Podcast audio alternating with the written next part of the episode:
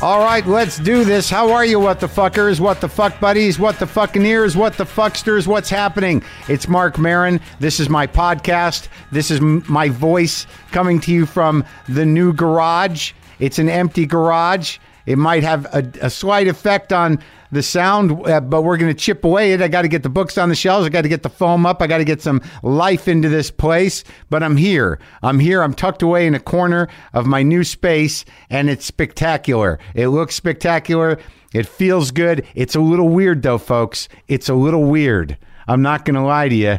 I, I've been going through somewhat of a crisis.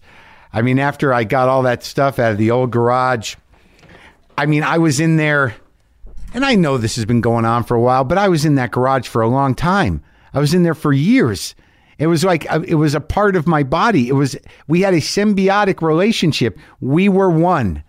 Me and that old garage were one, and I got to tell you, when I emptied it out entirely, and it was just hollow, and it was just that linoleum floor that I had put in there with some you know big idea. After I pulled the rug up, it was just those tiles there and nothing else in it. It was kind of it was rough. And then I left and I and I laid in bed and I was like, oh man, I I felt like I had lost my Siamese twin. I felt like it was removed, but that's not even a good analogy. I just felt like I was kind of a, a part of me was broken away, and to detach from it was crazy. But here I am. I'm in the new space, and it's it's roomy. It's beautiful. There's a bathroom right over there. There's some windows, and I just got to get the foam up. I got to get the books out. I got to get stuff going. But it's it's probably ongoing. I'm probably going to experience some uh, some grief, and uh, I, I don't know how it's going to manifest itself. But uh, I woke up in somewhat of a panic. Before I get too far into this, I wanted to uh, to give a shout out to my buddy Joe Matarese. He was on this show about a year ago, and now he's got his own podcast. It's called Stand Up, Lie Down, and he hosts it with his friend Dr. Keith. They're basically taking the whole stand up is therapy thing to its logical conclusion.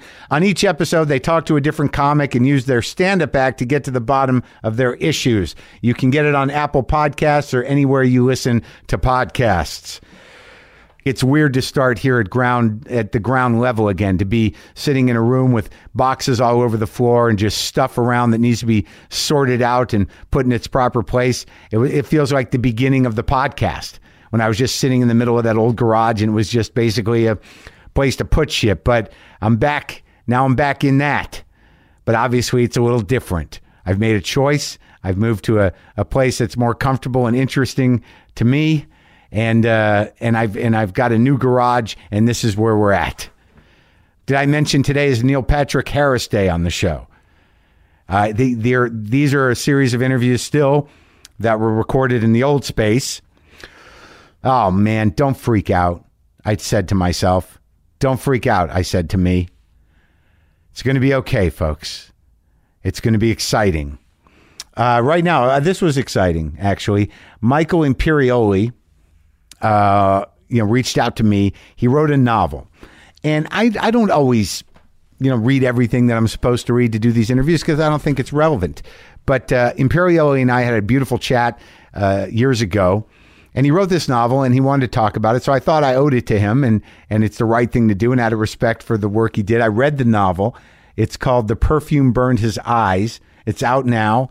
Uh, you can get it wherever you get books, and it's a it's a beautiful little coming of age story. It's sort of a slightly dark coming of age story that he you know he really put his heart into, and it's uh, it was a it was a great read. I enjoyed it. I really did, and it was great for Michael to uh, to come by and uh, and talk about it. I guess he's also got a new ABC show, Alex Inc. But uh, Imperioli's a solid cat, and, and this was really, and I'm being honest here. Well, Hear me, hear me, because I'm tell, I'm I'm being honest. This was a good read, and it was a heartfelt book, and it's a sweet book, and it takes place at a time in New York uh, that I kind of remember, but it's a, it's a little gritty, but it's still a you know it's still a- a, a coming of age story about a 17 year old uh, you know kid, and Lou Reed is in it. Lou Reed is a character in this coming of age story, which is spectacular. So this is me and Michael Imperioli talking about his new book, The Perfume Burned His Eyes.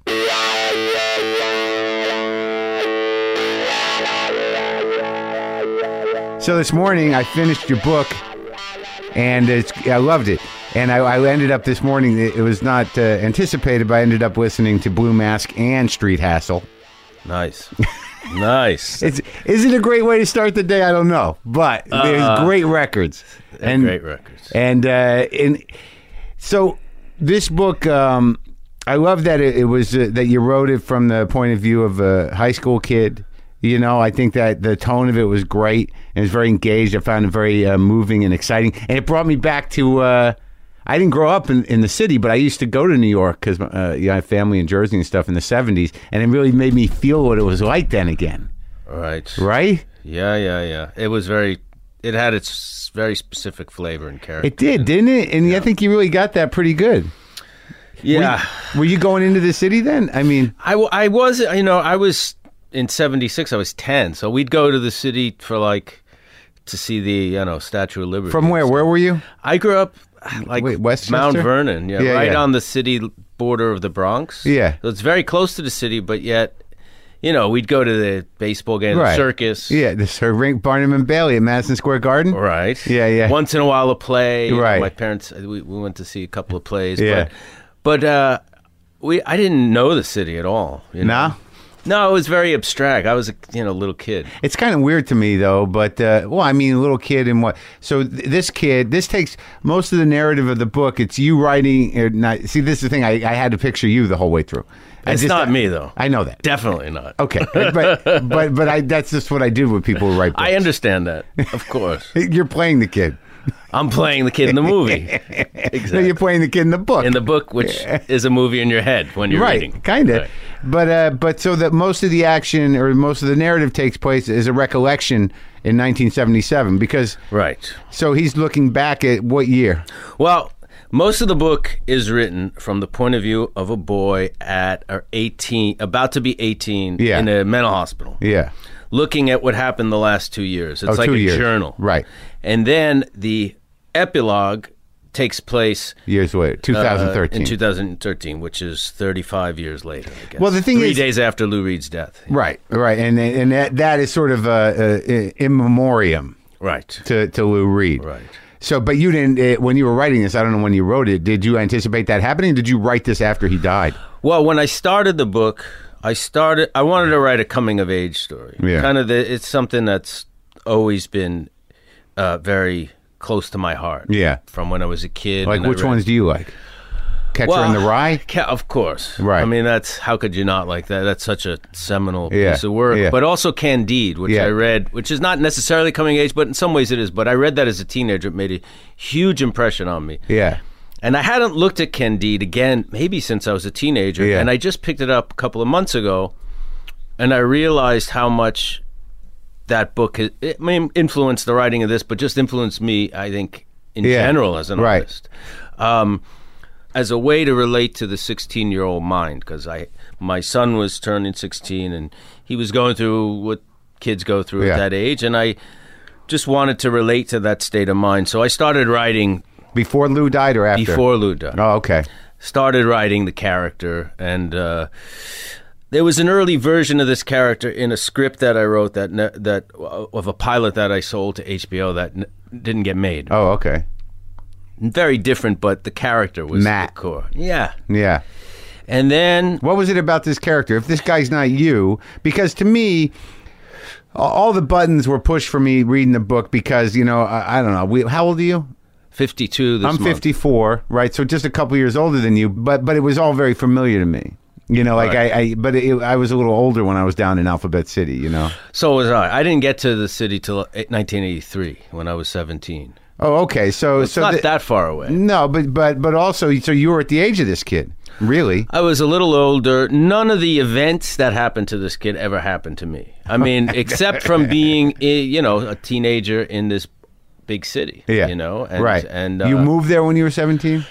I started going to acting school I was kind of in and out. I'd go back home. I'd stay there, and then I finally moved permanently. I guess like '85. So this kid, he, uh, you know, he he stifles himself a lot because he's overwhelmed all the time, you know, and he's he's about to get sick half the time when he has feelings, And right? he's, he's he's you know he's afraid of, Yeah. the, of the the world's a big place to him, and Yeah, I and he- think going from Queens to New York City, that that you really sort of like you brought that like because I don't think people realize that like even in Westchester, you know, it's like, Right. you- the city's there, right, but it's just big menacing place. No one, you know, especially then. Yeah. it was a little more of a uh, you know t- today's world is a lot smaller in general because everybody's a lot more aware of what's going on all the time because of you Mm-hmm. know the, the way we communicate and stuff. But uh, especially then, Yeah. you know.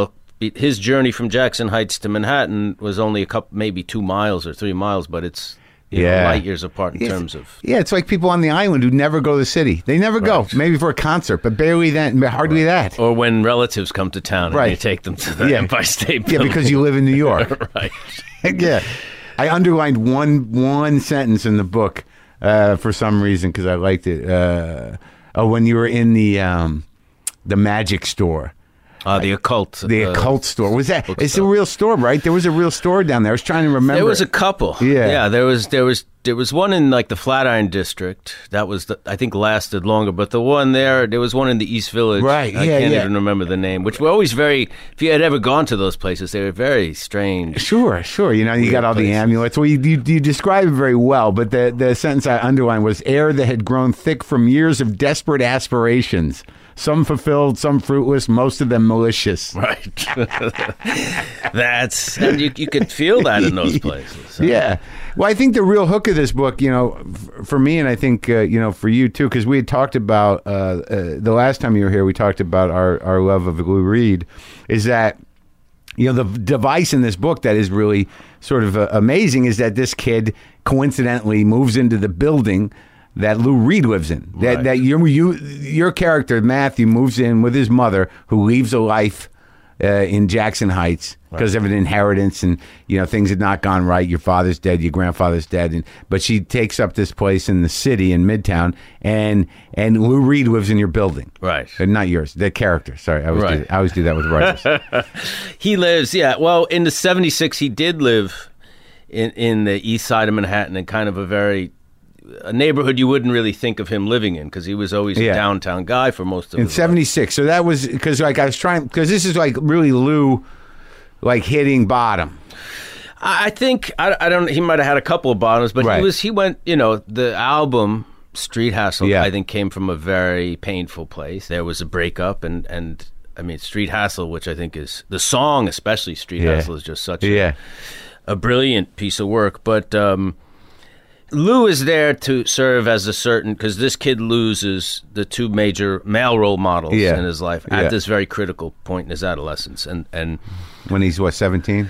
16, 16, and yeah. Lou emerges as this kind of quasi father figure, um, despite his own madness and not intentionally becoming a father figure, And but- not, not really showing up as a father figure at all. No, oth- Other than but- yeah, remembering your name finally. right and that i mean that's on the kind of literal level but Yeah, on no, I another get it. level he to me he's a to me the book is about the f- the formation of an artist Well, the, I thought the interesting thing was knowing what you know about Lou, and I and I figured you did some research on it, and you know, uh, is that you know the kid didn't know who he was, he didn't know who he was and no. and and that you know even all the way through the relationship. You know, he knew he he had a thing, he had a hit, or he had a song he recognized, but but that the the attraction and the desire to be close to Lou was more based on just the uniqueness of his life and and the intensity of his personality. exactly exactly And and I and I thought that was an interesting choice. So you you don't have any celebrity element in there. You know, it was just this Right. weird dude with the weird haircut Right. who didn't look like anybody else. and it looked like he didn't belong in that neighborhood in that area but there was something that you know this kid something in his aura and his energy struck a struck a nerve with this kid that Yeah. he, he uh, and what what i in my mind was saying that it's about a certain artistic vision and a certain uh, artistic consciousness that this kid is drawn to and later in the book in Lou, one of Lou's desperate moments, he takes this kid down to the village, to Yeah. this theater, to Right. see this play. Right. And later on, we see that this kid is, when he's in the, the hospital, he writes a play. Yeah, the little he play. starts yeah. to write a play. Yeah, so yeah. A it's comedic the play. seeds of say, saying, "Well, this is how the Lou Oh, I is get it, right, bestowing and sure. influencing the, the, the you know the artistic circle of life." Well, I think that also what was exciting for me is that like, and I and I, and I struggle with this all the time. It takes it, you know, that Lou Reed as a uh, presence and a phenomenon, you know, everybody knows. But to really love Lou Reed all the way through everything he did is a rare person. you know what I mean? That like you- that, that whatever your sensitivity is, I have it as well. And he's he's as troubling as he is compelling to me. He- It's even d- during the course of his career, and Sure, and you know, different- just even the music. Some of it's a little too vulnerable for me, and some of it's a little too stupid for me, and some of it's, you know, like, you know, some of it's affected. But like, you know, it, it- there's always one or two that keeps pushing me through. But I mean, th- you really have to take Lou's work from the whole scope, I think, Yeah. of what he, you know, and and he was always challenging himself as an artist from beginning to end. Right. I mean, s- Lu- uh, Lulu, what he did with Metallica. yeah, I gotta or give the- that another listen. I didn't see, like, I didn't, I didn't. And Ecstasy, which was an album came out around 2000 or 1999, 2000, is a very underrated, excellent album. The song Rock Minuet's on that record. But I mean, he's making this in his now early 60s. Yeah. So it's not a lot of artists that can maintain that. You know, Neil Young is one who just sort of Sure. maintains that level of still trying to discover, still trying to push themselves. And, you know, there's. There's successes and failures along the way, and there's better and worse along the way. Sure. But uh, there was always that underlying Well, I like the thing he did with John Cale. What was that in the '80s or '90s? Songs for Drella, Yeah, yeah. yeah. No, and Magic and Loss you brought up in the book. It's uh, amazing. New York is New tremendous. York's great. tremendous. Yeah, that's where the title comes from, from the song "Romeo Had Juliet." Oh, He says the perfume burned his eyes, holding tightly to her thighs. Something Yeah. flickered for a minute, then it vanished and was gone. Yeah. which always stuck in my head forever, and I always wanted to figure out a way to use that somehow. And Yeah. then the- this originally was called "Anywhere You Like." yeah. Which, was which is a line when he gets the job. He go, first goes in the diner, and the waiter the waiter looks like he's going to be mean, and then he says anywhere you like. And to him, the kid, it, that phrase uh, was like he just got to the city, and it's like okay, people seem like they're kind of gruff and Right, yeah, mean, yeah, but yeah. yet Uh, yeah, I like actually that. it's just because that's the way people are in the city. But then as I kept writing, I, it didn't really uh, encompass what I wanted for the you know one because you don't know where the story's going to go when you're writing it. You know, I didn't know no. no, I didn't really have a. I- I had kind of a little germ or seed. I didn't know what the story was going to be. Did you know he was going to meet Lou Reed? Not at the very beginning. No, that happened. Then what happened was this is going back to where we started.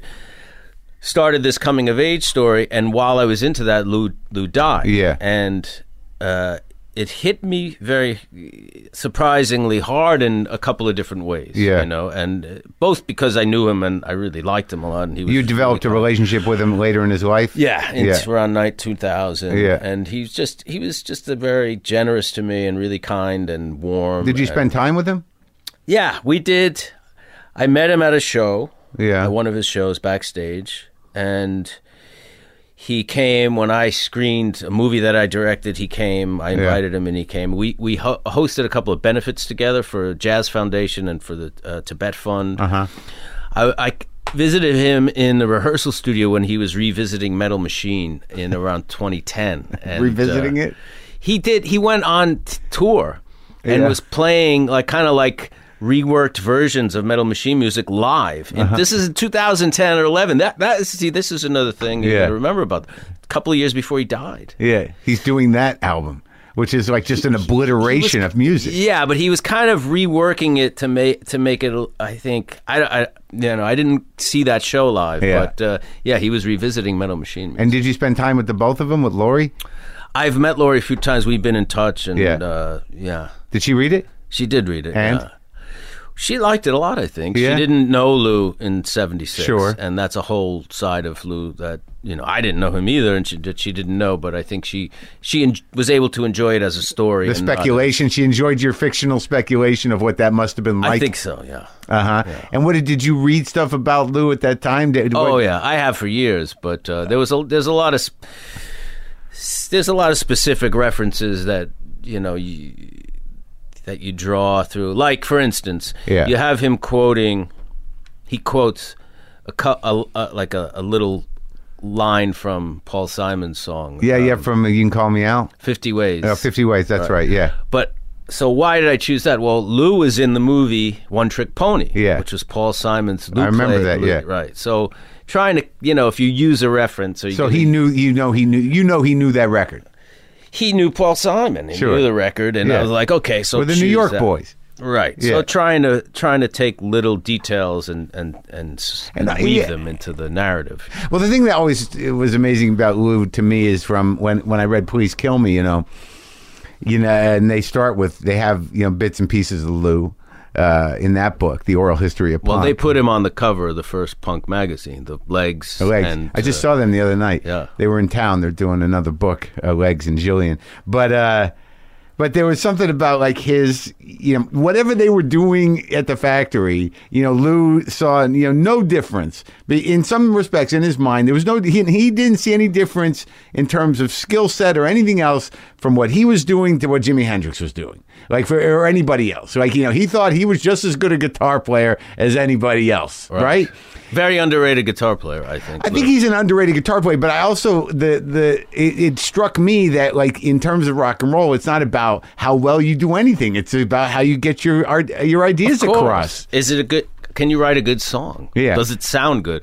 I mean, virtu you know, virtuosity has its place, of course, uh, especially in Yeah. you know uh, other forms of music, but it has its place in rock. But is it a good song? Can Yeah. you write a good song? Well, there's also that great moment in the book where you you talk about you weren't even tripping, you weren't even on drugs, but that that day where you with her with Veronica, and you you all I mean, of a the sudden character in the book. Yeah, yeah, the character in the book Matt, where uh, I do that all the time, where uh, where that character starts to realize how his brain works. Right. Like he's all wide open and he's taking in the day, and like like you can feel him forming his brain. It's yeah. I mean, it's it's endorphins coming from Her. being in love. Yeah. you know, Right. and, and that all-encompassing feeling of when you fall for someone, and it's you know, it, I think it does alter your brain chemistry. I mean, there's things, there's hormones that start Sure. to really go into your bu- Yeah. into your bloodstream, and it allows for a different. I mean, that happened when I met my wife. and Yeah. It was like three days where I was. It was like I was on a drug. Oh, yeah? I mean. I mean, literally, my brain was going in ways I'd never, never experienced ever, and it was going on and on and on and on. Oh yeah, yeah. And did Yeah. that the, the three days that lasted? Well, I mean that that's the. Uh, I don't think you can stay like that. You think you'll die because you're. You, I didn't sleep. Yeah. All right. Yeah, I was Right, awake. sure, you sure. know? I mean, Yeah. that's a sign that there's something special happening here. Yeah. And I like how you brought in in the end in the institution that you know Ginsburg was supposedly there, like you know, like the the Right. sort of the the legacy of uh, institutionalized geniuses, Right, You know, and they're Lenny allowed Bruce. to they're allowed to reveal the I, that the fact that they were if they had died, Yeah. then they could say yes Yeah, they were here. But if here. they're alive, it's They kind couldn't. of private. Who were the other two? Lenny Bruce and uh, Judy Garland. And Judy Garland. Well, well, well, look, man. You know, it's good to see you, and and the book is great, and you know, and and also. Like I want to make sure people know that like this isn't a book about Lou Reed. Lou Reed is you know fairly he's a, an important character in it, but you know when you look at the the breadth of the book, y- it's not like you're doing a book about Lou Reed. No, you know? no, it's a coming of age story. Oh no, It's about absolutely. boy, He's just a without guy in the you know in the building, but you know more importantly, you know even the. The, the relationship with Veronica, you know, and then the relationship with the kid in his own mind, you know. a- Right. But but That's uh, probably the most important uh, relationship is him to his own mind and trying to figure out what it means to be, you know, a, Yeah. a, per- a human being and and be, you know, an adult. and I thought it ended well. It's hard to end a book. It's hard to end a book. You're right, and it, it has to it has to be organic and it has to kind of make sense. But you did a great job. It's your first novel, right? First novel. Good man. I think it's a great uh, great coming of age story and I think it's a great uh, homage to Lou as well. That's what I tried to do. Well, Yeah. both of those things. Good. Well, thanks for coming by, man. Thank you for having me. Always a pleasure.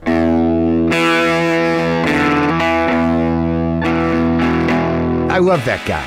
And I love the book. I honestly do. It's called The Perfume Burned His Eyes. It's out now. Get it wherever you get books. And that was nice to talk to Michael.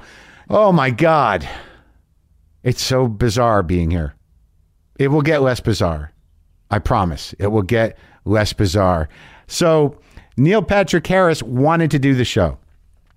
He's a fan of the show, and uh, we tried to get him a while back, and we couldn't, and it was a lovely chat. He's on the new show Genius Junior Sunday nights on NBC. He's also on the Netflix show A Series of Unfortunate Events All episodes of season two are now available.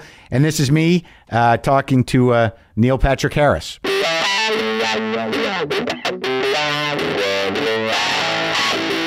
Look at you know what you're doing. Look at that. I pointed the microphone at my mouth. You did.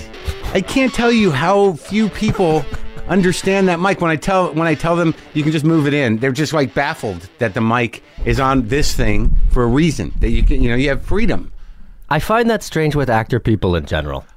But yeah, especially if they do voiceovers, they should know. Right. But I guess when you go into those booths, though- ADR, they don't do looping. I know, but you know what? It's already set up for you, and there's three guys in there, right? So the mic's like stationary, and they tell you where to stand. You know, this is a radio thing. I wonder that with the with the award shows. What about it? With the actors, they come in to then they, their job is to walk up to the, the thing and read the giant teleprompter, Yeah, and then and they still look so baffled. baffled by that you know process. what? Though? It's a it's a unique skill. Not everybody can do teleprompter. They- It's just I don't know why. why? I mean, you've, I don't you've- know why. You've gotten familiar with the text, assuming that Maybe you- not. Maybe not. Yeah, maybe you're just Uh, Maybe you're like, well, I'm sure you read it, yeah, but I don't know. Some people just they they look like they're reading. Other people look like they're just talking. I think that they're just. I, I think that they're freaked out by the big s- room with all the people staring at them. I don't know how you I guys feel like do that it. act. I feel like actors are are much more comfortable in in closed off Film actors, Yep, and- and- TV actors.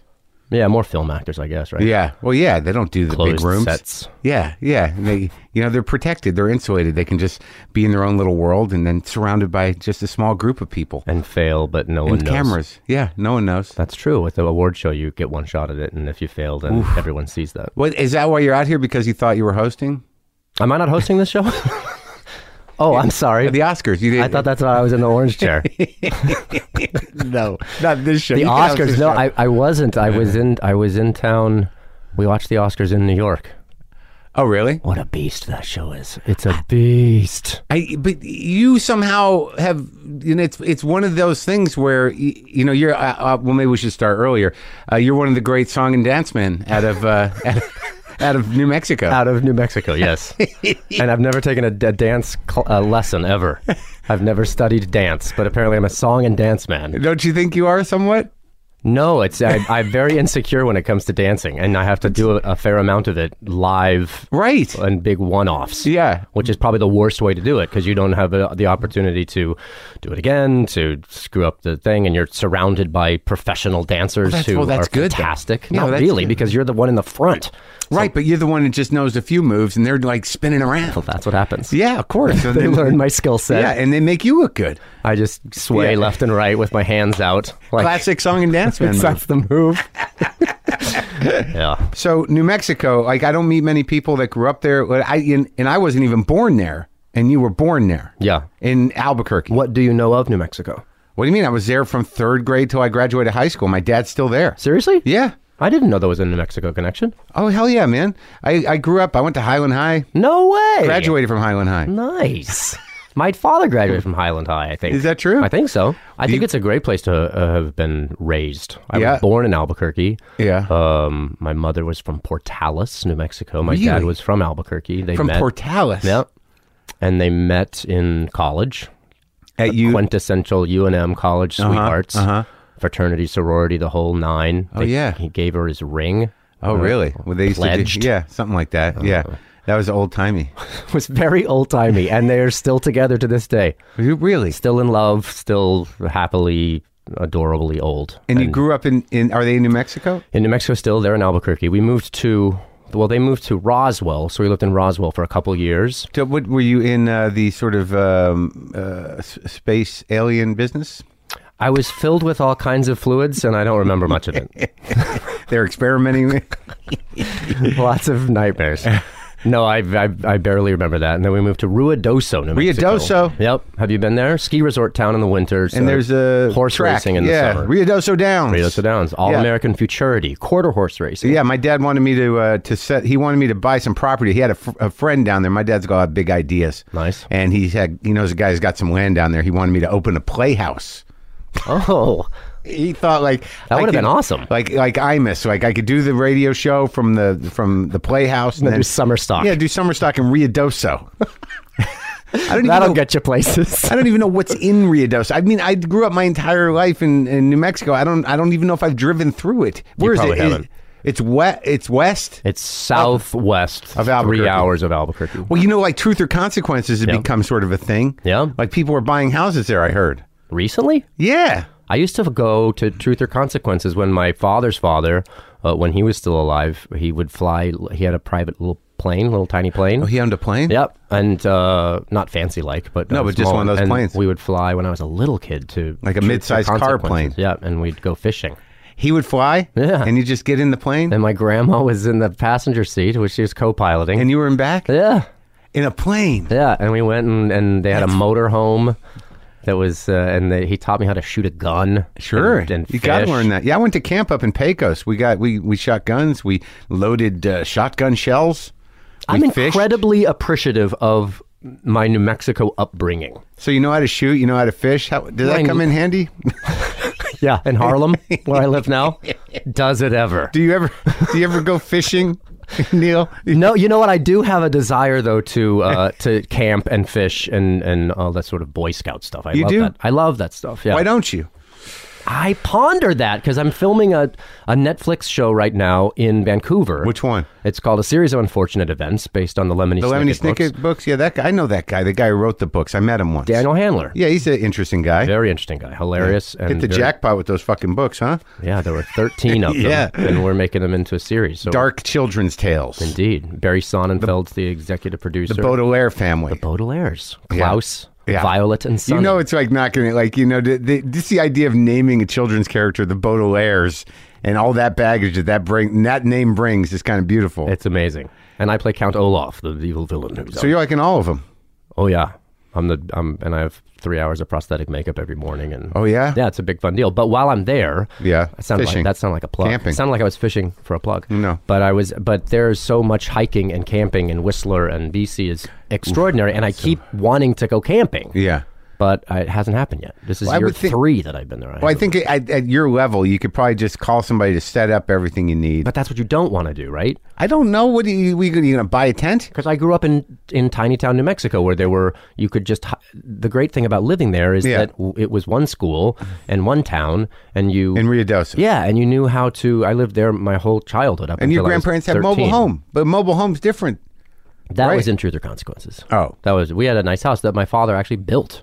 Uh, with his own two hands? Yeah, Wow. and but Was he a we house knew builder? Hmm. no, he's an attorney, and uh, but we knew how to then get from my house to a friend's house by going through the woods. Yeah. and you knew Hunger Games style. Yeah. uh, that this tree you turn this Yeah. way, and you could run full sprint and and and all of that. So we would camp and fish and do all of those things. Intense? intense, yeah, Yeah. for totally. I thought you meant was it intense? it was very intense. Intense. uh, uh, intense, intense. yeah, but tents are great. And now that I have kids and they're seven, first grade, it seems like the appropriate time to be taking Oh, yeah, them out man. and doing that. Get him out there, scare him with the camping. Because I don't like the camping in California. I've been camping where you just go to a camp site KOA, and there's just 15 different Campgrounds of America. spots Yeah. where people have built fires and it's already a Yeah. fire ring. And there's a and there's a public restroom with showers. yeah, that, kind of that place feels you're talking like about. You're, it's not quite camping, but it's not horrible. it feels like you're tailgating. Well, the thing is with kids, you know, like at a certain age, like if it's a nice campground and they do have facilities, it's you know, it's a load off. You know, you want to But that's the whole point. You want to go, you want to hike out to a place where you're theoretically alone. Okay, And well so then- if you're going to poop somewhere, you have to b- find the poop place, Yeah. declare it, dig Yeah. a hole, do the whole thing, right? Yeah. If, you, if you go to the can and it's this weird I don't know. little Like building. I, I think I'm out. You know, and when- once digging for the looking for the poop hole, I'm okay with it. But I think as a family, if the four of you go and Yeah. you got two kids, it's going to be quite an ordeal. Uh, the pooping. I'm, Yeah. That's what I'm thinking. It's fine, but you, know, Bring those little wet nap things. And yeah. And then what are you going to do with those? oh, that's a good question. you need a poop a poop hole Yeah, for the you're gonna need- things. Uh, oh, well, no, you're going to need the bag. You're going to need a bag. yeah. See, Okay, now this you're is get- carrying. this is getting worse. Yeah, there's extra baggage there. There's, I don't know. Look, Literally. I think there's probably a good way. There's a middle ground. I you mean, know, a I- campground. I remember, yes, I bought a tent and uh, it was with my second wife, and we were going to go camping. I think we did it once, Hmm. and uh, we ended up at a campground. It wasn't great, but it wasn't horrible. It wasn't comfortable. Were there other people in other campsites right around you? Because I feel like that would be that would is what I wouldn't like. Well, yeah, that'd be bad because th- then people judging. be recognize you, and then you'd have to oh, deal I don't with that think shit. no, I don't think about that. I just think I'd look at their tent and our and Yeah, I our know. tent and think oh, know. is our tent should should I put it better? Yeah, you got to put the tent up either way. Yeah. And you- with four people, you got to get a pretty big tent. You know, scrambled eggs.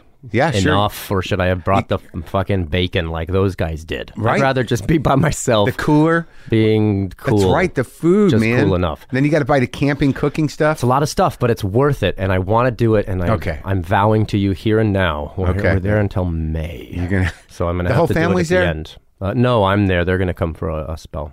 Okay. So why are you down here? Did we cover that? Why am I down here in LA? Yeah. I'm promoting multiple things, dude. I have a bunch of random things that are happening. I'm promoting right now an NBC quiz show called Genius Junior that I'm doing. That So I'm this is kid kids. producing and hosting. the classic, uh, a a classic take on the old smart kid show. and on sort of the college Oh, it's smart college. bowl. No, it's Oh. kids. It's eight to four, Oh, okay. eight to fourteen. But that's kind of the idea. Two Right. teams of three kids. Yeah. and I'm the host, and I and I do series. Kids of like the really questions. smart kids. Correct. So the kids that you know, you, you, they're impressive, but you kind of feel bad for them. That was my worry, right? They did a national search uh, to get all these kids, and they, and and they wound up with actual people kids. Yeah. Oh, That actually are nice and have other, really? Mm-hmm. other hobbies. There's a round where uh, it's a spelling round, Yeah. and they have to spell as many words as they can in 90 seconds or 60 seconds, and they have to spell them backwards. Okay. So Oh. it'll say, I'll say, spell omnidirectional backwards, and as fast as you could spell it forwards, they spell it backwards Seriously. and it's un it is unbelievably exciting to watch. It's And- jaw dropping. And the kids are having a good time. super having a good time. They were super supportive of each other. That was my only concern as a human. Yeah. is that we bring these kids to a sound stage. Yeah. and lights and an audience, and then their their takeaway at the end is that it was not fun or or bad. Oh, right. Oh, I wanted yeah, to make yeah. sure that this unique weirdness was something that they enjoyed. The only thing I really like, the only thing that comes to mind for me right now with the, that show or the idea of that show is that show in the movie Magnolia. You remember Mm-hmm. the, the the washed up uh, TV actor father who brings his kid who's a genius and they don't let him pee. yeah. No, we let them pee. We gave Good, them okay, pee good. breaks. That's all. I, that was, I think that was a, a long way around me asking you. Could the do kids you, pee? Do you torture the kids? No, I was so aware, dude. I was a little kid actor. I mean, I wasn't that little How'd when I you started. survive that? How but did you I, survive that? well, I have I have really nice parents, and I grew up in New Mexico, so we weren't we. I didn't come from a line of parents who in, who were in the business or who needed me to accomplish certain things. this what- was this random circumstance that allowed me to start working. How did, but yeah, but let's talk about that. So you're in Riadoso. Yeah, Did you go? You went. You gra- you went all the way through high school in Riadoso. I went through. Um, I think in the beginning of my freshman year of high school, we moved back to Albuquerque. 'Cause What my, part of My town? Hmm. brother had graduated, uh, and then we moved to Albuquerque. Just two of you. Yep, uh, older brother What what part of town? in Albuquerque. Yeah. uh, the Northeast Heights. Now, how do you become Doogie Howser? So I'm in. at that point, I'm still in uh, elementary school. Oh, really? before When the you Doogie moved Howser back? Thing. No, I'm still in Ruidoso. Yeah. And there's a summer from eighth. gr- Uh, I, I just graduated the eighth grade. Yeah. And there was a, s- uh, a high school program at New Mexico State in Las Cruces. Sure. For uh, theater students, a theater camp. Now, were you doing theater? You weren't doing. I theater. was a sort of precocious little kid in Ruidoso, so I was in the Episcopal Church adult choir at 10 Uh-huh. and I was I was the leader of the Uh-huh. choir in the middle school. I'd teach harmony parts. Uh-huh. I was a bit of you know that guy. that kid.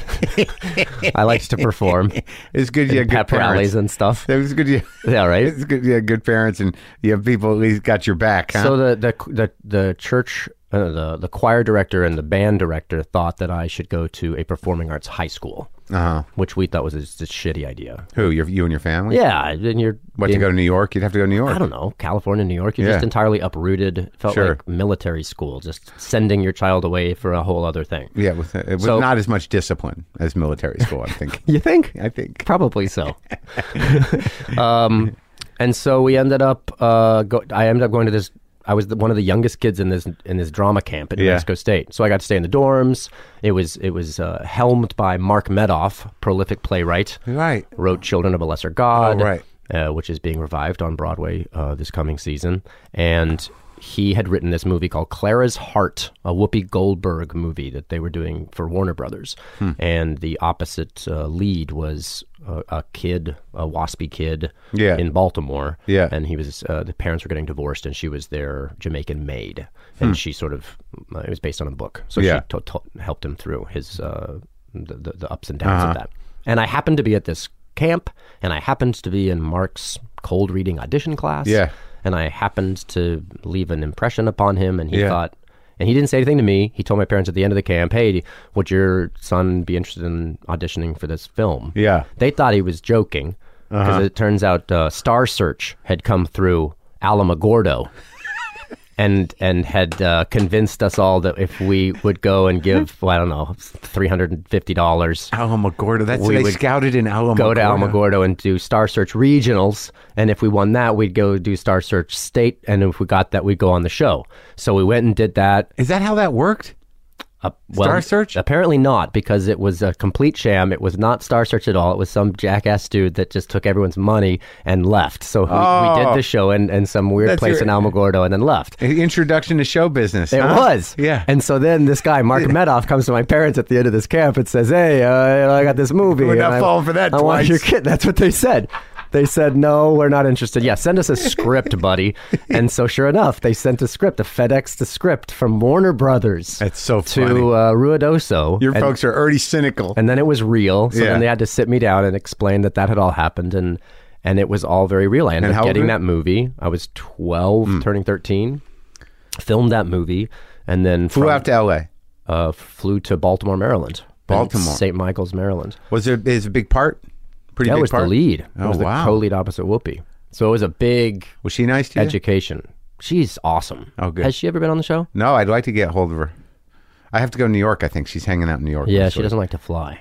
Oh, really? Yeah, she. Are you guys still friends? She takes buses. Yeah, so, yeah. She's sort of she's very mentory. When I first met her, I got to fly to Malibu to actually meet with her, which was another surreal experience. This Uh-huh. She kid- lived out there then. Yeah, so in the middle of nowhere, New Mexico, going to Malibu on the coast, pulling up to a house, walking into this house, which was great. Yeah. and then down the stairs was fucking Whoopi Goldberg Just hanging getting long dreads put in. Oh, really? And so- Outdoors? yeah, like- was it outdoors? No, or it was in a house? inside. Oh, okay. And uh, and and I got to And she sit talked to and you? chew the fat with her for a little bit, and she was super nice.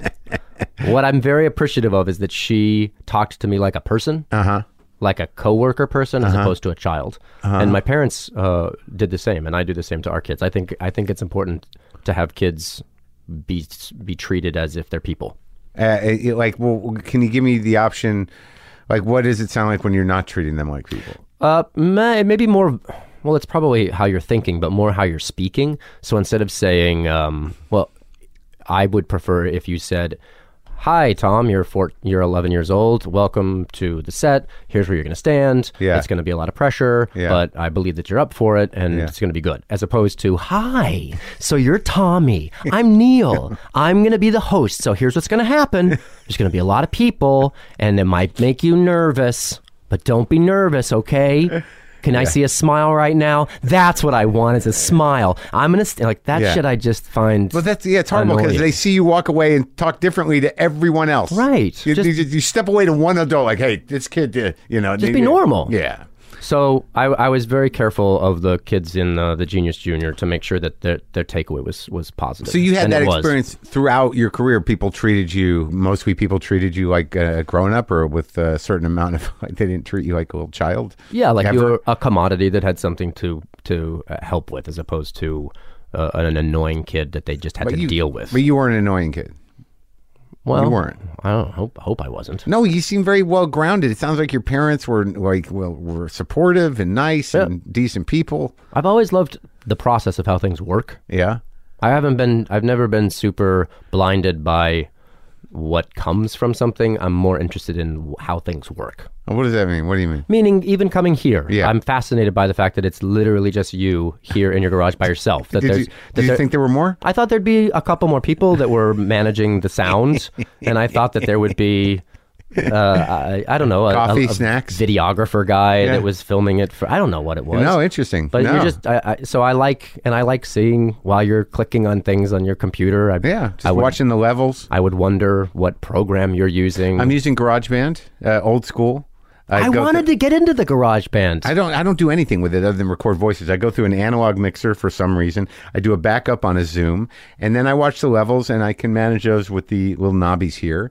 And then occasionally, I just you know, I I I, I poke at your. Uh, hey, my hey, easy. I'm sorry, and ve- eventually I'll click, uh, or occasionally I'll click on your uh, your your filmography Oh, nice. to you know A kind little of research. Yeah, well, But just then to with see where garage we're at. uh, garage band, do you go and put some cool beats underneath it? If Yeah, it's of getting course. bored? Of course, It's gonna be total hip hop. Oh, you know that's my producer. I just I let him do whatever he wants. If he wants to do the Neil Patrick Harris dance mix, it's gonna happen. Nice. I'm, Yeah, I'm into let, that. Let me know when you feel like that. That's where it's needed. Thumping bass. Yeah. So okay, so you do these movies, and do you move out here So I did Clara's Heart, then I went back to my life, and in then I New Mexico? Uh, yep, and I was a child working at a Schlotsky sandwich shop. Where in Albuquerque? In Ruidoso. Oh, in Ruidoso, Still. the only one. The only one, I believe, it's Yeah. still there. I was far too young. I It's don't very know how exciting. they paid me. Schwatsky's was exciting when it first came on. Yeah, they're great. It was a big round bread, the muffalita sandwich, basically. Sure. Yeah, eh, but I remember when it happened when we were probably in- I was probably early on in high school, and it was exciting to have a new fast food place. They're still delicious. Wendy's. I remember when Wendy's happened too. It's before your time, but I was super That's excited when a McDonald's opened up in Ruidoso. That was a big deal. Really? You a remember Dai- it? A Dairy Queen town. Dairy Yeah. Queen. We'd go get the ice cream cones that you Brazier, Brazier, what was the name of the burger? Brazier, Brazen Burger, Brazier, was it a- Brazier? Yeah. Brazier, right? something like that. What does that mean? Is yeah, I don't know, man. that a guy's name? No, I don't I know. I think it's like uh, I don't know. Brazing, a thing you do with meat?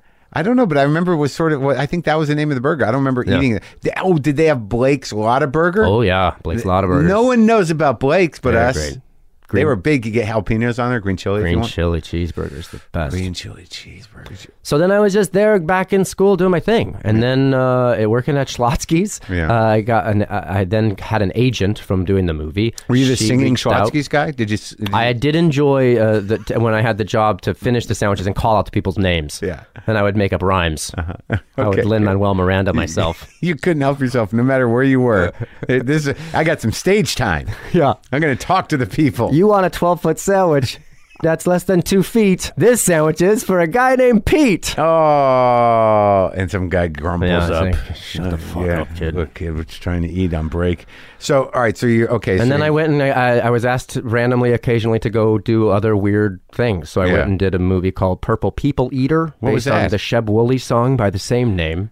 A brown, uh, brown, uh, Flying brown Purple People, Eater. Sheb Woolley was in the show, in the movie. He was. Yep, as was. Was that a big movie? No, no, it was a children's film. It was one of my like worst experiences. Um, but that we got to film in L.A. Uh, Why was it the worst It was experience? just not good. It was- Really? it was not well made, and the director wasn't.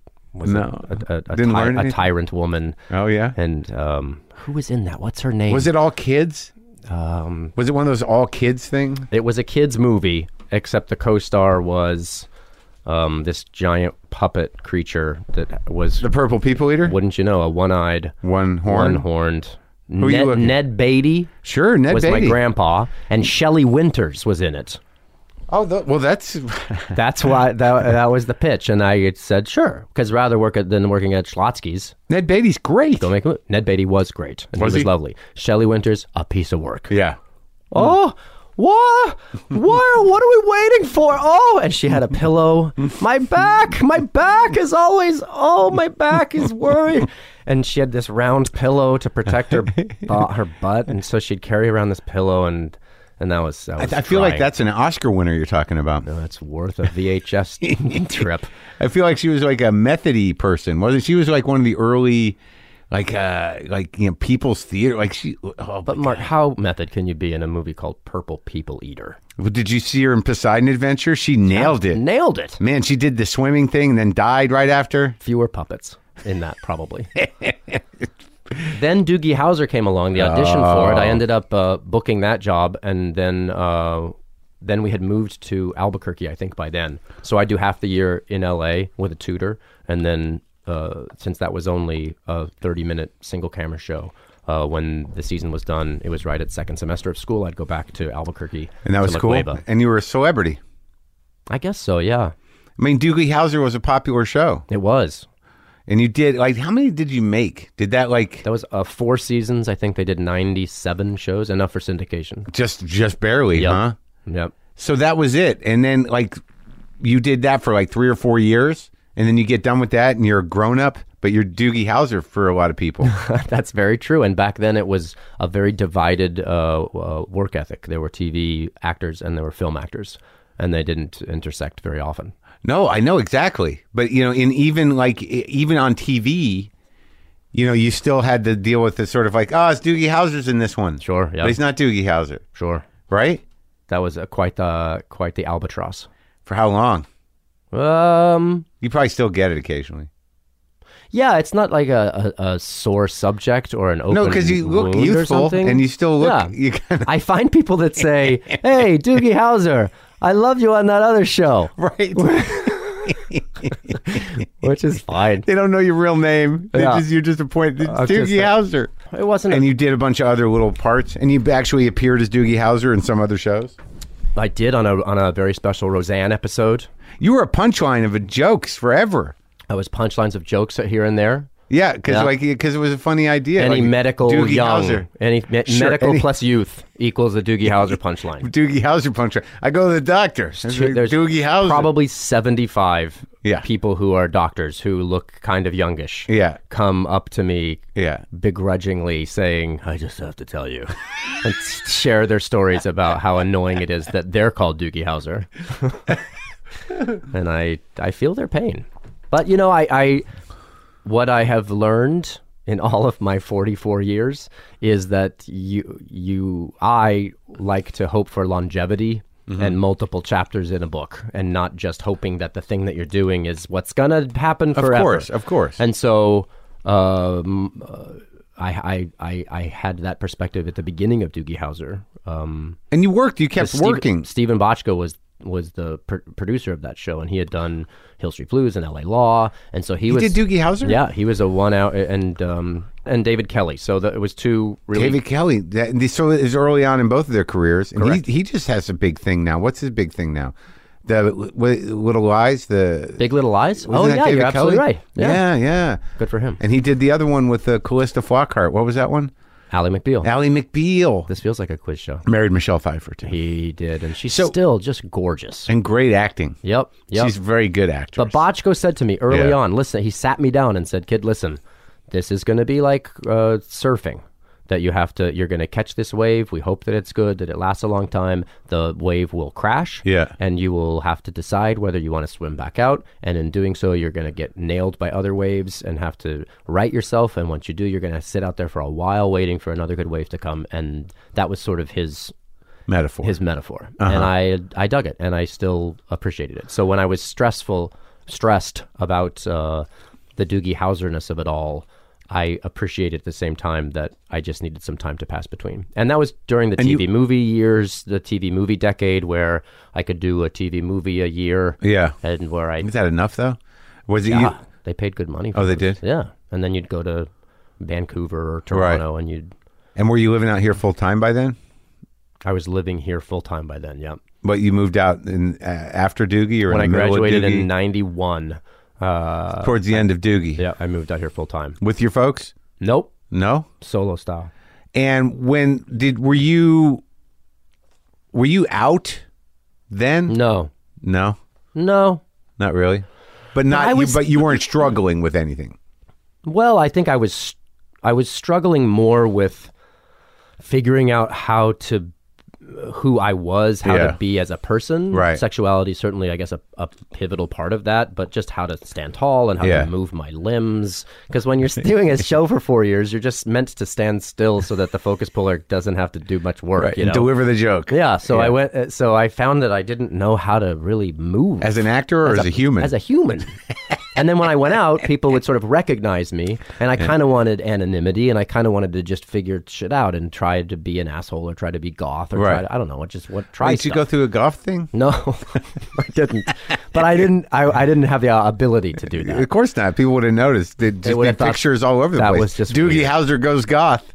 I guess so. Well, thankfully, it wasn't a TMZ world. I mean, the Wasn't internet then, no. was very, very new back then Yeah. too. So, so information still didn't pass so quickly. But I was just paranoid, and I didn't feel like I was able to just exist as I wanted to. I was Sure. still locked in this. uh, How do I exist to uh, please other people? And I think the judgment was different. I mean, it still wasn't, you, you know, being out was not a huge, like, everyone wasn't out yet. For sure, it was a, Yeah. a question that was taboo to ask. Yeah. It was sort of a Right. shame on you for asking the question. And then back everybody's then. sort of like, we think he's. Yeah. And I was also really, I, I didn't develop very quickly. Yeah. So even at 17 or 18, I just looked much younger. Right. So, so opportunity never really came my Right. way. Yeah, You know, yeah. I had desires, but I, they were so, there, there was no way in LA I was going to, at 20 years old with a fake ID, go to Rage on Santa Monica Santa Boulevard, Monica. you know, and just like see what happens. I was like not in, That wasn't how you were going to get started. no. so I just sort of did this yeah, sort of young Hollywood thing and Uh-huh. went to went to all those bars that they went Yeah. to. Yeah. And did you did you Did date that for a though? while. Yeah. And stu- Oh, good. I dated a fair amount. Um. So, so. Girls. I didn't date guys for a long time. Oh, really? Mm-hmm. Oh, okay. Is that what you mean by dating? Did I date guys? Yeah. No, how would I meet them? I, th- I thought. Well, I mean, you know, don't like I How? would. I uh mean, give me an instance where that would happen. Well, you're hanging out with other young people, and I imagine that there's other young people that were in the same boat that you were, and you, you just had to sort of happen upon them. Yeah, that never really Oh, it never really happened. I would I I could assert that some of the friends that I hung out with were in a similar situation, Right. But that wouldn't be a conversation. Oh, right. Uh-huh. We'd both be trying to act super tough and straight. Cool. Right. Yeah. Where the chicks at? Who you banging tonight? dude? Smell my finger. Oh, good. That one. That classic. That was a great. Yeah. Sure. I use it a lot. Eh, did, oh, did you? No, I never did actually. But were you taking like what was your training though? I mean, because you you know you you sort of came into the movement and the body and all that other stuff. But you did you train as an actor at all? No. No, I didn't. I did four. ye- I really just learned by being one of those on guys. set. Cause, Right. Because the Botchko Doogie Howser work, I mean, the, the name is ridiculous, but the work was good. Yeah. I mean, we were doing six, seven pages a day of single camera, hardcore medical jargon, Sure. walk and talks, long one shots. I mean, it, we were having to work hard. So I got a good education about how it, how you make a film. Uh, even though it was a TV show, it was Right. it was single camera and it was Right. it was work. So when I was done with that, I went and started doing theater. I went and did uh, some Shakespeare. I did Romeo and at the old You did? Globe in in San Diego, and I did uh, How'd that go for you? really really great. You could take you you took to the language. I took to the language. I was terrified of it. I felt like a super fish out of water. 'cause No I- coach.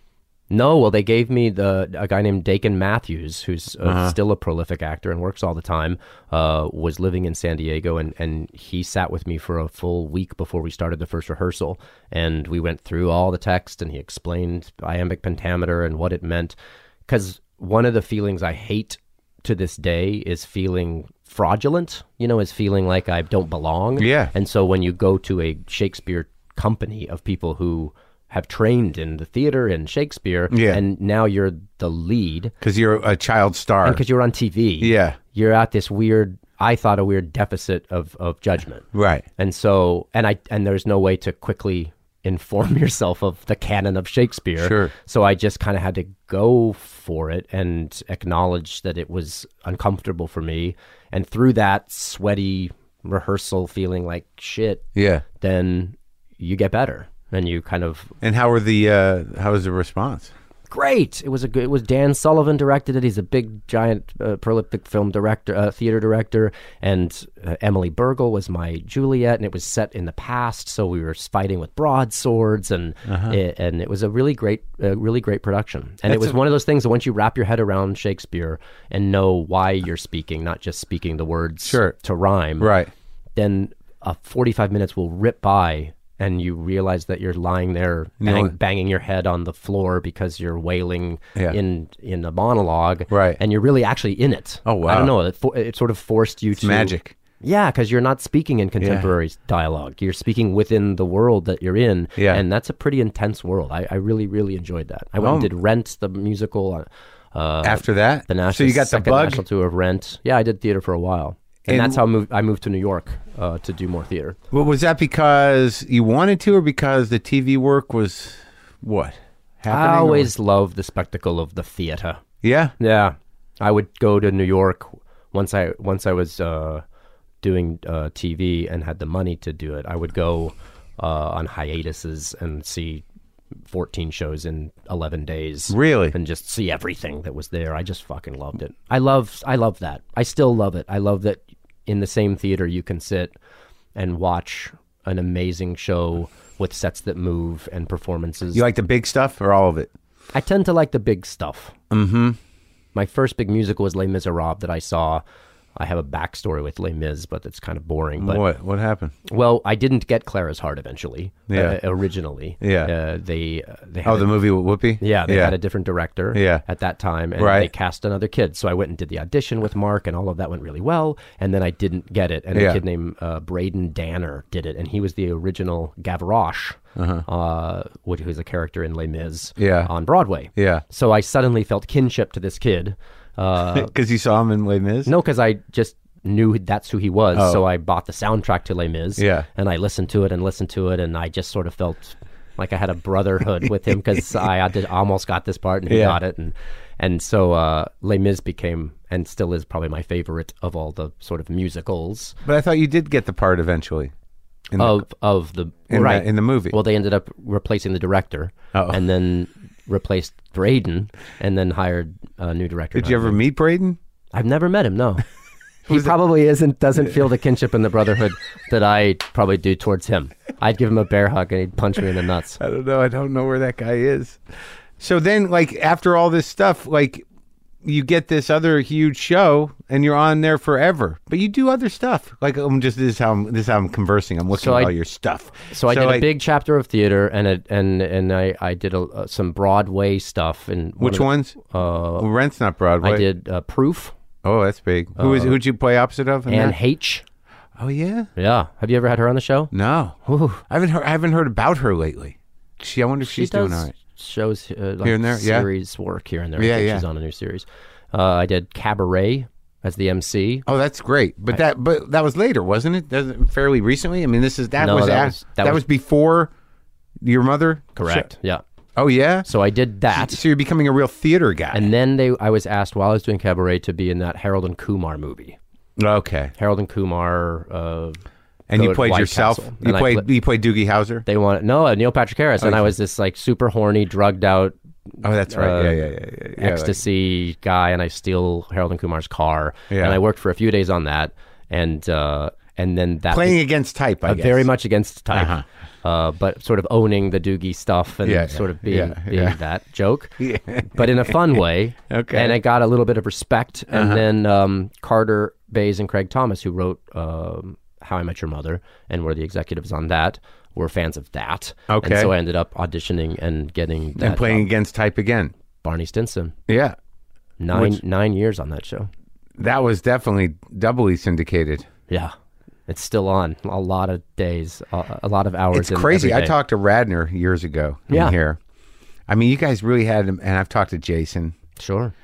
Um, but that was a huge show. Yeah. I I think that erased some dooginess, right? Totally, because he was nothing like Doogie in any way, and he was just super straight guy, baller, Yeah, sharp dressed, yeah, yeah, yeah. scotch drinking. Did you like doing that? Loved. I loved that gig. That was a great, great gig. Good people, right? Great work environment. Great people writing it. Great, a great woman directed it, and I got to wear suits all the time. I mean, he was a real character. But I think one of the fears that I had, and I assume other people have when they sign up for a sitcom, Yeah. is that you wind up six, seven years later being Urkel, you know, being sort of the Well, you- the, but the- you- the butt of the you joke, beat that one. the sight gag of But the you joke. beat that one. I don't mean as a person. Yeah. Mm-hmm. I think Jaleel White's a super nice guy. I just mean you don't want to end up being the character on a sitcom where you, you walk in and everyone laughs at what you're wearing. Gary you know, Coleman. you don't want to be Sure. the butt of the joke. Yeah. And you don't know if you're gonna if that's gonna happen when you sign up to do the pilot because Right. you don't even know if it's the pilot's gonna get picked up. Right. In turn, Barney was the opposite of that. He Right. was like, looked great, always had all these rules, delusionally awesome. And also, but like you'd already sort of weathered that storm with Doogie Howser, Really, I, guess mean a little bit. Sure, I mean, and and then like it seems that everybody in that show, you know, weren't hampered at all by uh by the TV prison of it. No, I embraced it. Yeah. I no, but mean, I mean, like doing- you went on to do many other things. Is what I'm saying. And Josh, he makes his own movies. He's around. He does stuff. But the other thing, also, I would imagine with something like that is that I, I don't know how people who make a shit ton of money really find it within themselves to keep working. That's interesting. no, I just mean like they're like I wonder about that. I mean, it seems like that everyone does usually. You know, I'm not in that club, but it would seem that would buy you some reprieve, or or maybe you would think you would have won, and maybe you do other things that you really wanted to do, or maybe you're doing exactly what you want to do. I don't I know. guess so. I, the, I mean, the the notion, this the the sentence getting a shit ton of money makes it sound like it all comes at once. And I guess if you won the lottery or something, Right. you'd be more inclined to s- drop everything Sure. and then just change your life. Yeah. But when you're when you're acting and you're aware of how much money you're not making, Yeah. and then you get a job and you're making good money, Yeah. but it's still season one, and Right. and you're hoping that it gets Right. to Yeah, syndication, yeah, and yeah, then you yeah. renegotiate, and you're suddenly spending more because you're making more, Sure, and it yeah. suddenly doesn't feel like you've got the windfall. Yeah, So when yeah. it's done, then you're. I was thinking more of n- what do I do now to sort of maintain Yeah, the four houses. the ability to work. Yeah, yeah, yeah. What do I do now to ma- to, to maintain this building I bought? I didn't have a building. Okay. I wasn't a big building and cars guy. I had a nice house in, in the valley. Yeah, I don't. I don't like to buy anything. I bought this this other house, and I'm freaking out about it. Like I'm surprised I did it, but I'm Was it excited about expensive? it. Yeah. Was it more expensive than you wanted to pay for it? Not really, because like I'm in that situation where I don't have kids, I don't have a Hmm. wife, and like I, I made some money with the shows, and I'm, this does well, and you know I'm on an, I'm on Glow on Netflix now, and You're so good on that show. Oh, thanks, Can brother. I just say oh, thank you. it's so it's so good and uh, you're so horrible on it in such a subtle way. like your character is horrible, not you as an Yeah, actor yeah, yeah. person. Yeah, good. Well, I appreciate. I've never that. done cocaine in my life ever. Yeah. And so it seems very cokey. So no drugs for you ever. No, I've done. I've I've, I've smoked a fair amount of pot, and Yeah. uh, and That's I've, fun, right? I've played with the um, with Oh, the yeah. acidy. Yeah, I did that once. I ecstasy did the mushrooms a few times. Sure. Every time, convinced this time would be better than the last, and I always wind up in my bathroom in front of the mirror, looking at myself, going, "You can do this, dude. Pull your shit together." You can just fucking just go, just let go, just pull your fucking shit together, and then that's then it never works out. A night of that. A Yeah, night- always five five times I've done that, and I decided I'm done with that. Done with mushrooms. But the cocaine never ever has ever come my way. I have never been just at amazing. a party where there was uh, uh, I don't know a pile of it on a table. yeah, that's. I've never been. That's that's pretty high end party, specific type of party. I went to a party at Jack Nicholson's house. yeah. And uh, and I was talking to everyone. We're super amped up, and they were all so lovely. And it turns and they kept going upstairs to the bathrooms Yeah, upstairs. sure. And I only realized as I was getting in the car that that's probably what was going on. Yeah. But it's never been offered me. I don't know why. Why were you at Jack Nicholson's house? That's a really good question. Friend of a friend, Oh yeah. I guess so. Did you yeah. talk to Jack? I did say hello to him. Yeah, And that was about it. that was about it. Yeah. Uh-huh. Yeah, I, his daughter, daughter. Uh huh. Does he have a daughter? I, I think so. Yeah. think she was in her twenties or something like that. So it was more her party than and and And was he wandering There. around like a bathrobe? Like I don't. What, how- he had what, sunglasses on, uh-huh. but I don't think a bathrobe. I wonder how he's doing out there. I just wonder about him. Like he, I miss seeing him at the Oscars and stuff, but he's old now. You know. Does he not act anymore? Really, ever? I haven't seen him at all in anything, but he used to at the very least sit up front at the Oscars. Yeah, and give the look. Yeah, with his glasses And you on. knew he was stoned, and he Yeah. yeah, yeah, yeah. I love that. Stuff. or is he? He wasn't there when you hosted, was he? Uh, I don't believe so. No, Like I don't remember when he stopped going. So it was Oh. Oprah was in was in the front row when I was there. That, was, that was the big deal. Oprah. Uh-huh. But and what is it Marilyn. with the now? Are you a practicing magician? Yeah. Well, yeah, I guess so. I'm, Yeah. a, I'm a collector, and I and I love magic. I love it the same way I love circus and juggling and sort of the variety arts. How are you at Oh, juggling? Trapezing, Trampolining, pretty good. You do all those things. You I do, yeah. trapeze Yep, yep, and you trampoline yeah. and you do magic, close up magic, or do you do big? I've at been your house. do I've you, been you have a per- tank. I've been per- a water torture cell. Yeah, that's where the kids go when they misbehave.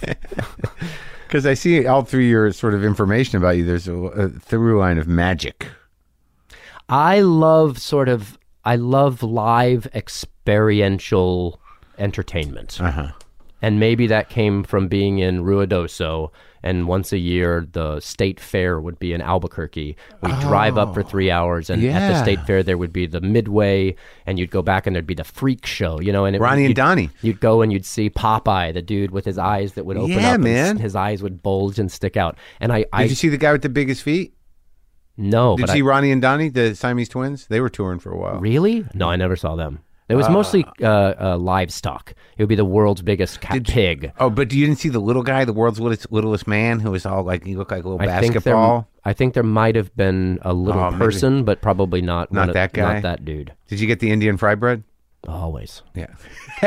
But through that was a lot of magic tricks, Yeah, right? yeah. right? Because there'd also be the spider lady, Yeah. which was just a magic trick. It was a woman that was in in a it looked it looked like she was on a cobweb, and Right. her arms were spider arms, but it was just a, a mirror, a forty five degree Oh, angle yeah, mirror yeah, effect, yeah, right? yeah, yeah. And so I was kind of fascinated by magic through performance, and so Through then the I spider loved- lady. I did.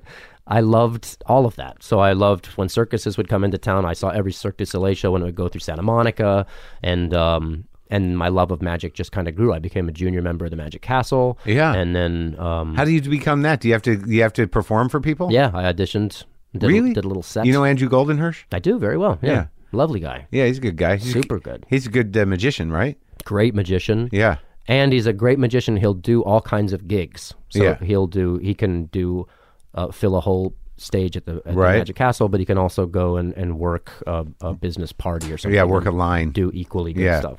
And so that's we live in a in a technological society uh, almost exclusively now. Uh-huh. Yeah. A lot of people wait to see movies on Apple TV because their their screen in their living room's gigantic. Right. So why why not just wait and Right. own it, right?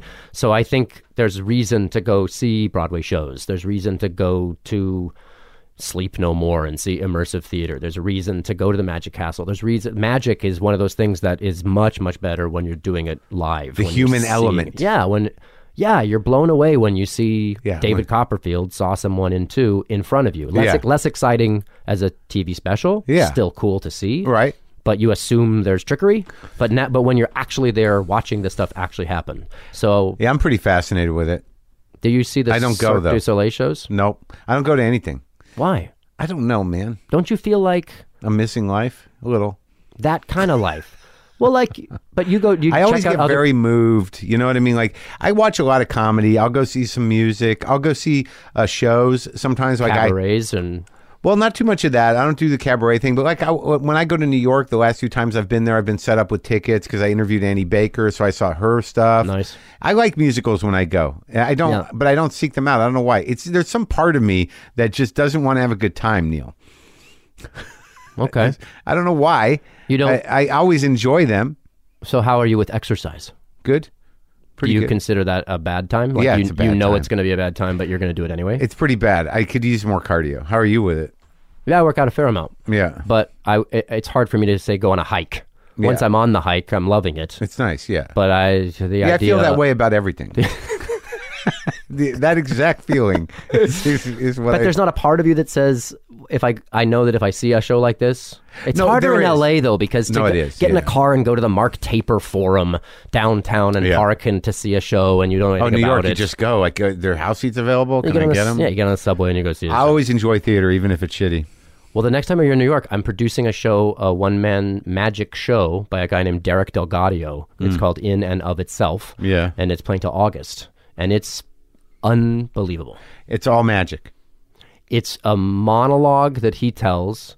It's about 80 minutes, no intermission. And throughout it, there's five different effects that he does. And none of them are pick a card, any card, or for my next trick kind of things. Yeah. It's all kind of ruminations about uh, identity. And, and he speaks to the audience. It's, you would, it's, Okay. it's, it's a truly special thing. It's extended four times and, and it's played almost for a year now. It's broken, Oh, great. broken records there. I saw the magic show when I was a child. with Doug Henning? Yes, No way. I did.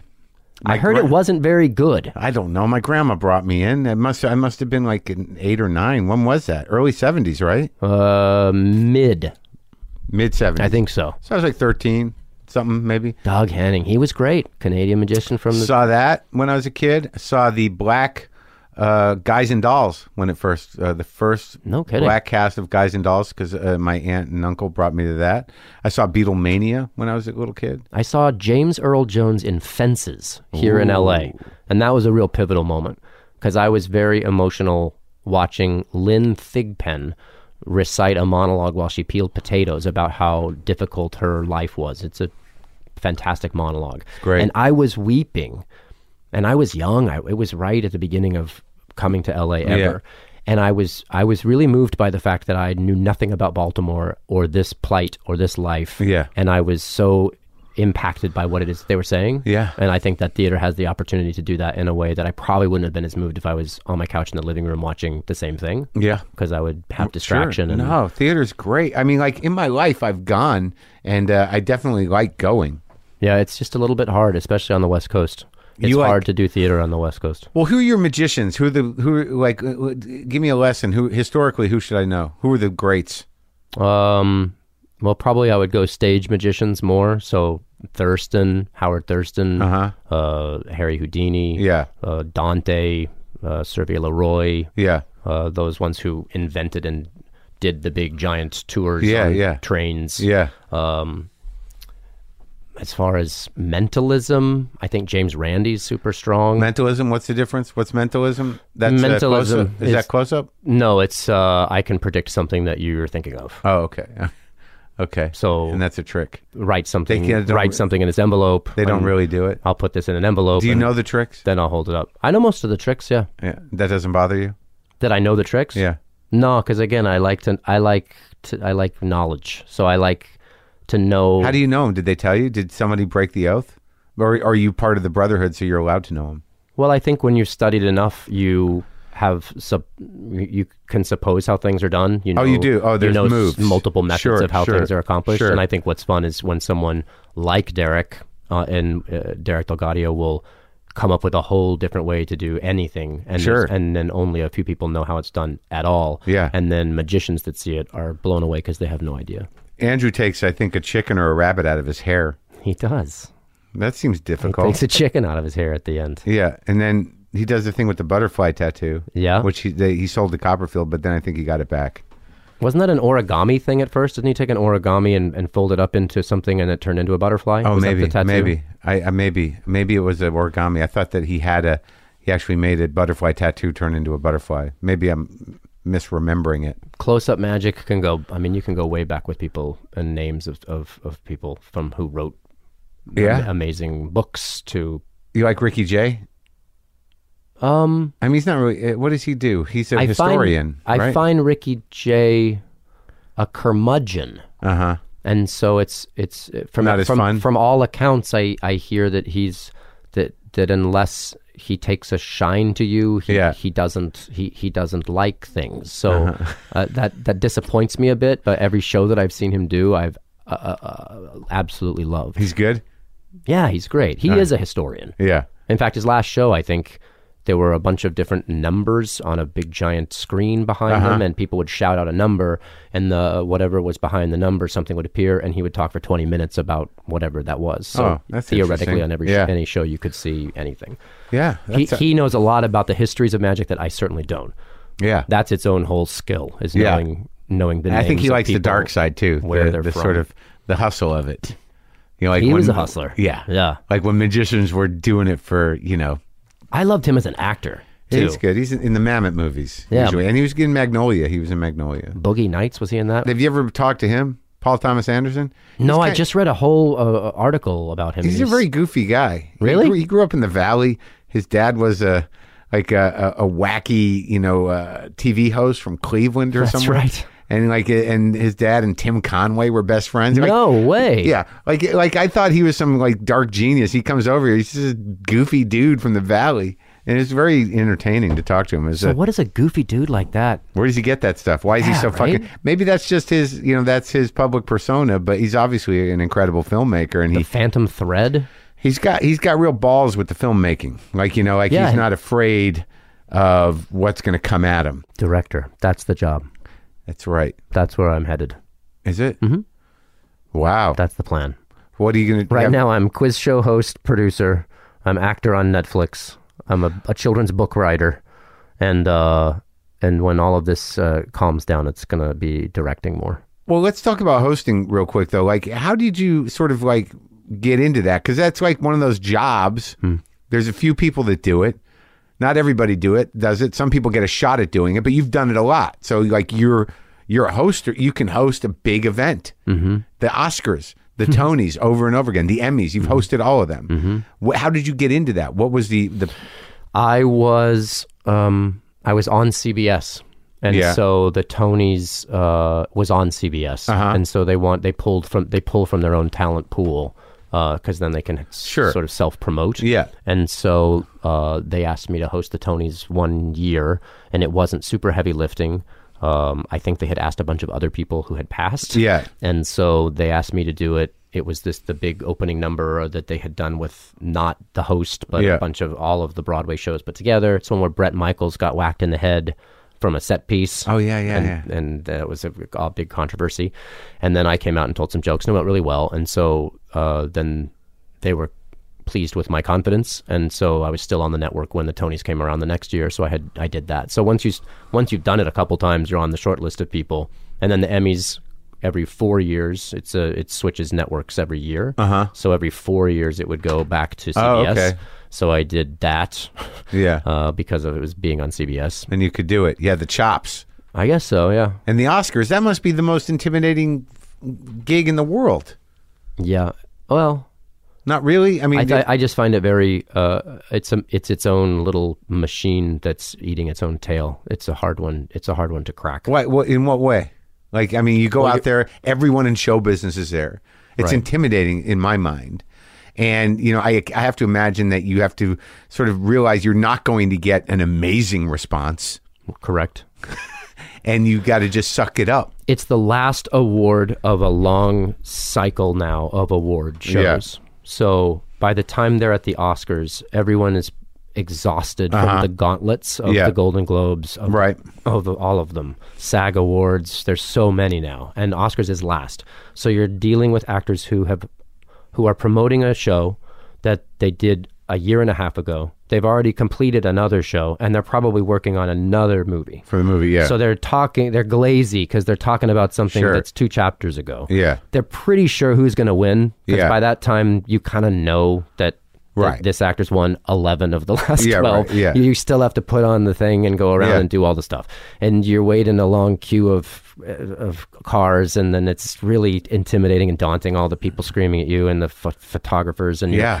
you're sort of interacting with other famous people that you don't know and that's a weird thing and then you sit down you can't eat you can't drink you're there for four hours it's run by the academy the motion picture academy Yeah. so you have to honor sound design and you have to honor costume design and Yeah. you have to honor a lot of things that the general public doesn't know anything about Right. so then it it can read boring and Right. inside baseball too much because you need to let the sound designer thank all the people Sure. but no one knows who he's talking about You know, Right. the award show dynamic is tricky enough as it is Yeah. and now that I think the studios are releasing films to be Oscar contenders at a certain time to get into certain festivals, they're small films that then no one has really seen. Right. They don't make a lot of money. They just come out to be Oscar movies. And, yeah, that's true. That's true. And then ratings drop, and then the then everyone Right. panics because how do we get more eyes on the show? Yeah. And you're talking about Whiplash, which was a great movie. yeah, but the only, the only people that sees it is people who get screeners. Exactly.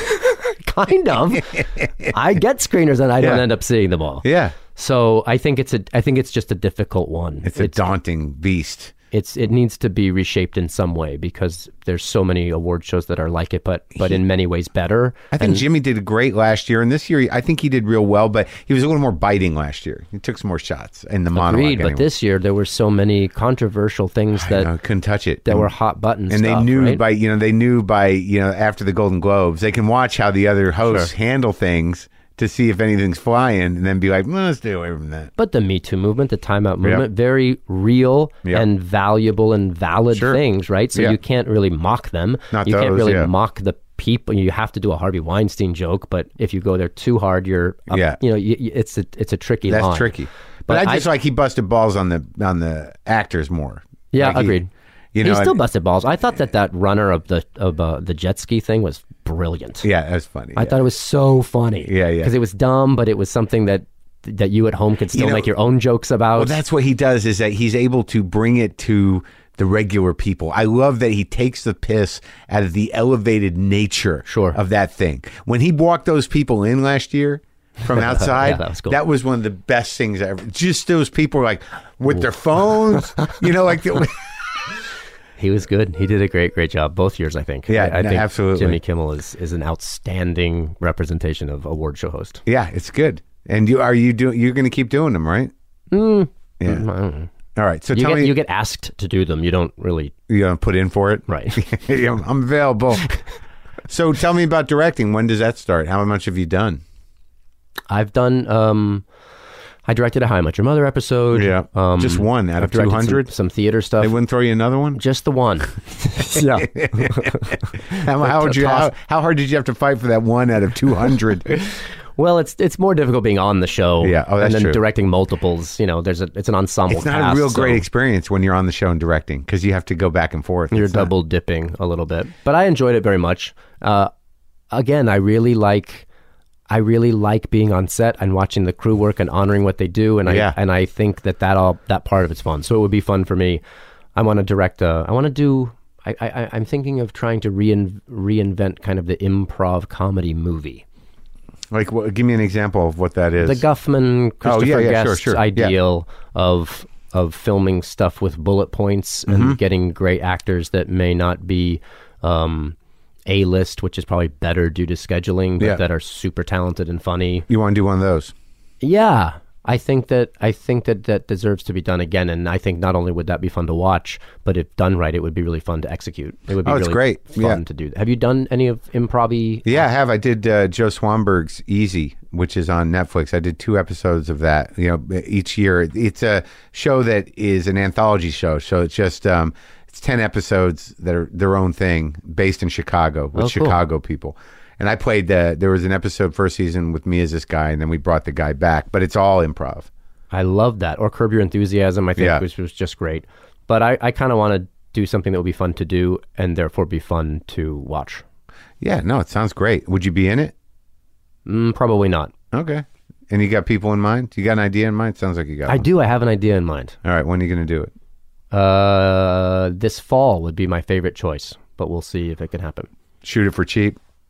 That would be the idea. Some micro budget, shoot it for super cheap, and then own it outright, and um, and then try and sell it and hope that it does well. How did you like doing Hedwig? Oh, I loved it. Yeah, I talked to him. Uh, John Cameron Mitchell. yeah, yeah. We did a pilot for something, an interview thing, but it never got released. But I, I spent like three hours with him, and uh, it's a really He's great. I, I, it was another chapter of my life that is so unlike me. Yeah. And yet I got to do it, and it was it was well received, and it was rock and roll, and I was just not a punk rock and roll guy, and I and I had my own internal issues about how to carry myself Yeah. and not be too uh, effeminate Uh-huh. and so i had to get over that very quickly and and own femininity Uh-huh. and then stomp around in a very david bowie kind of way and sh- and shriek all of these songs to an audience of upper east side people who'd paid too much money and yet the show is very moving so Yeah. they're initially kind of taken aback and then by the end of it they were emotional and feeling empathy towards someone that was nothing like them i don't know it, That's it. it Well, was that's- it was fascinating to be a, that's theater at its best. a woman for a while Oh yeah, you loved it. i don't know that i loved it it's a lot of work Yeah, tucking your testicles up into your way up higher than they're supposed to be and like oh yeah. all of that stuff not so fun like getting into the stuff Oh, was the a lot- drag was d- tough, oh dude like eyelashes and and ta- you know making but it must have been like when you were done up, when it was finished, and you looked at yourself. It really helps the transformation, right? so so I much. mean, it's like so much of it. Like even when I put on Sam's clothes for Glow, I'm like, no, I'm this guy. yeah Yeah, it's and I'm now I'm doing Olaf as Right. in in series of unfortunate events, and I look nothing like myself. and you can just go to town. It's not really you. yeah, you're a little less less uh, insecure, Self-conscious, less right. self conscious. Yeah, Oh, that's great. Well, it's great talking to you, man. thanks, buddy. You feel good? I feel great. This is a I, I'm a huge fan of the podcast, and have always been nervous about how it would go. Really? I thought it went great. it was fun. I didn't you? realize that you'd even started. Have you pressed play yet? Oh fuck.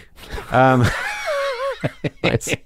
But how's it? Your kids are good. You're you're married. Kids are still? good. My husband's great. Okay. Uh, Good. We're working away. Kids are in seven years old. They're in the first grade. They couldn't be cooler. They're in that sweet pocket where they want to be your friend and they want to learn stuff and and uh, they're healthy.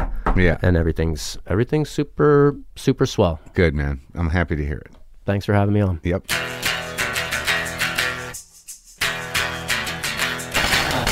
That was Neil Patrick Harris. As I said, Genius Jr. His new show is Sunday nights on NBC. He's also on Netflix, a series of unfortunate events. All the episodes of season two are up now. And that's uh, that's it. This is my first um, dispatch from the new space.